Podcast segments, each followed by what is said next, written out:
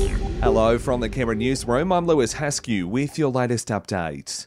A further easing of Australia's international border restrictions has been delayed by two weeks after a meeting of the National Security Committee to discuss the new Omicron COVID variant.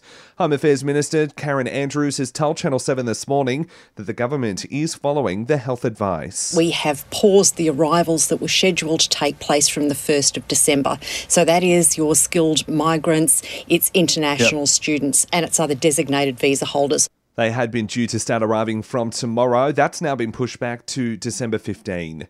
Meanwhile, another two cases of Omicron have been detected in Sydney. New South Wales Health says the overseas travellers who arrived in Sydney on Sunday night are fully vaccinated and are in isolation.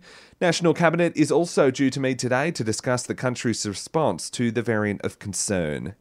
Meanwhile, locally, the ACT government is holding off on further easing of COVID restrictions given the emergence of the new strain.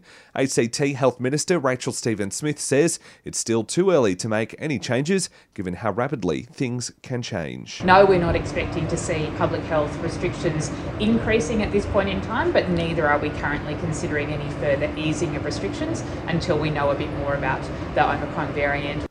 ACT Corrective Services is undertaking a rapid antigen screening pilot program at the Alexander Maconochie Centre. Corrections Minister Mick Gentleman says it'll help support a return to more normal operations for Canberra's jail, including face to face visits. It'll see staff, contractors, and visitors aged over 12 required to undertake rapid antigen screening before entering the centre. A 46 year old Canberra man is facing court in Queanbeyan today, charged with the murder of a woman in New South Wales earlier this year. He was arrested at a house in Chisholm yesterday before being extradited across the border, where he's accused of shooting a 61 year old woman at the front door of her Newcastle home back in June. He's the second man charged in relation to the incidents. Aboriginal and Torres Strait Islander listeners are advised the following story contains the name of a person who has died. Well known Indigenous actor David Dalaithngu has passed away after a battle with lung cancer at the age of 68.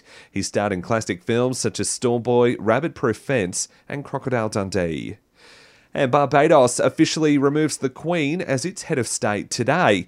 It's setting a new course as a republic and cutting ties with the British Crown after hundreds of years.